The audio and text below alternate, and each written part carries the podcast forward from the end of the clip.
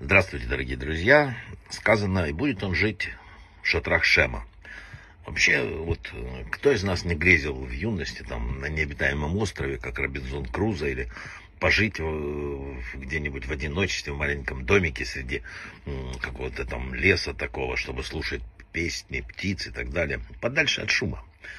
Красивые, очень притягательные идеалы, особенно для жителей современного города, но он вообще не относится к иудаизму. Нам нельзя жить одному. Во-первых, нужен миньян. По крайней мере, еще девять взрослых мужчин для общей молитвы. Нужна миква для поддержания семейной жизни. Ведь без семьи нельзя, сказал Бог, нехорошо быть человеку одному. Что еще? На этом галактические нужды никогда не исчерпываются. Для полноценной еврейской жизни нужна школа для детей, синагога, бейт-мидраж для занятий Торой. Нужен резник, который поддержит кашрут. Нужен раввин, к которому можно обратиться и так далее. Вы знаете, вот в средние века, когда евреев во время, там всегда изгоняли, вот, например, в германском городе Майнце был врач, который лечил всю местную знать.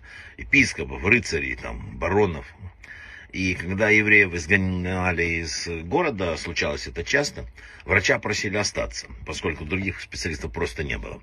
И врач требовал, чтобы вместе с ним осталось не менее 10 семей, иначе он уйдет со всеми. И эти соглашались, потому что выхода не было. Короче, еврейское представление о доме подразумевает наличие кого? Соседей. Тут в Израиле у нас тоже соседи. Да? В святом языке слово «лишкон», которое означает жить, проживать, обитать. Тот же корень в слове «шахен» – сосед. Получается, что человек может проживать только в качестве кого-то, какого-то соседа. Нет жизни без соседей. И был такой Раф Финкель, он рассказывал, Финкель, он рассказывал однажды важный урок, который вынес из катастрофы. От бывшего узника лагеря смерти он узнал, что, что немцы как издевались еще, они на ночь выдавали из шести человек одному только одеяло. Вот шесть одеял, шестое одеяло во время лютых холодов. И, как правило, вместо того, чтобы завернуться в одеяло самому, эти счастливчики обязательно делились э, с пятью другими узниками, потихоньку заворачиваясь. И вот эта мощь человеческого духа ярче всего вообще проявлялась именно в таких ситуациях. Она всегда так проявляется. Когда сложно, когда война, когда какие-то э, негативы, тогда, когда ты начинаешь заботиться не только о себе, а о благе других, вот тогда меняется человек. Кстати, у того же корня в слове лишкон и шахен образовано слово шахина, божественное присутствие на земле. Шахина это наша соседка. Она незримо живет рядом с каждым.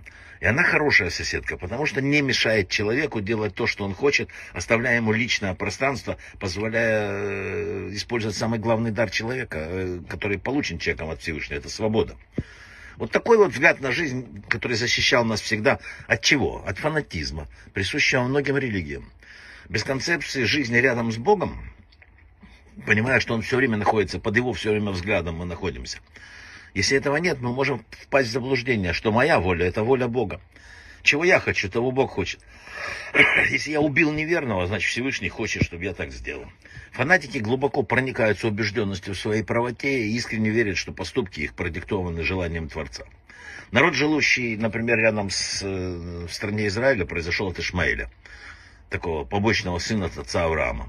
Ишмаэль что э, означает? Бог услышит. Что это означает? Что бы я ни сказал, он считает, Бог услышит. Такова сущность фатализма, фанатизма, вот этих вот всех. Де-факто он согласится. Убьем мы, детей зарежем. Там еще э, согласится Бог. В иудаизме все иначе. Евреев зовут что? Израиль, Бог прям. Все, что он делает прямо, не подлежит искривлению. Не надо говорить на красное, черное, на белое и так далее.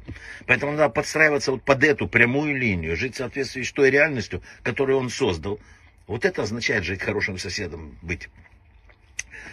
Те, кто хотели подправить Бога, бросить ему вызов, уничтожить Израиль, уничтожить его детей. Обратите внимание, у всех был у них один конец. Если бы мы сами своими антидуховными тупыми действиями не расшатали собственную защиту, вообще бы ничего не было. Сейчас нам надо восстанавливать связь с Богом с его Торой. Это сложно. Написано, что отношение Бога с еврейским народом к отношению жениха и невесты. Он жених, мы невеста. Все наши раздоры, еще недавние противостояния, вспомните, бесконечные ей-парады, какие-то митинги и так далее. Это все измена Богу. А теперь приходит невеста и говорит, прости меня. Это сложно, и одной стороне, и другой. И тем не менее, другого пути у нас нет. Нет, потому что у нас есть только один Бог, и Он всемилостивый, Он всемилосердный, и он, он всегда прощает. Написано, что Он любит эту невесту. И прощает, если искренне она раскаивается. То есть наш вопрос сегодня только искренне раскаиваться. Это обязательно можно сделать лучше всего в шаббат. Брахава от слаха всего самого лучшего.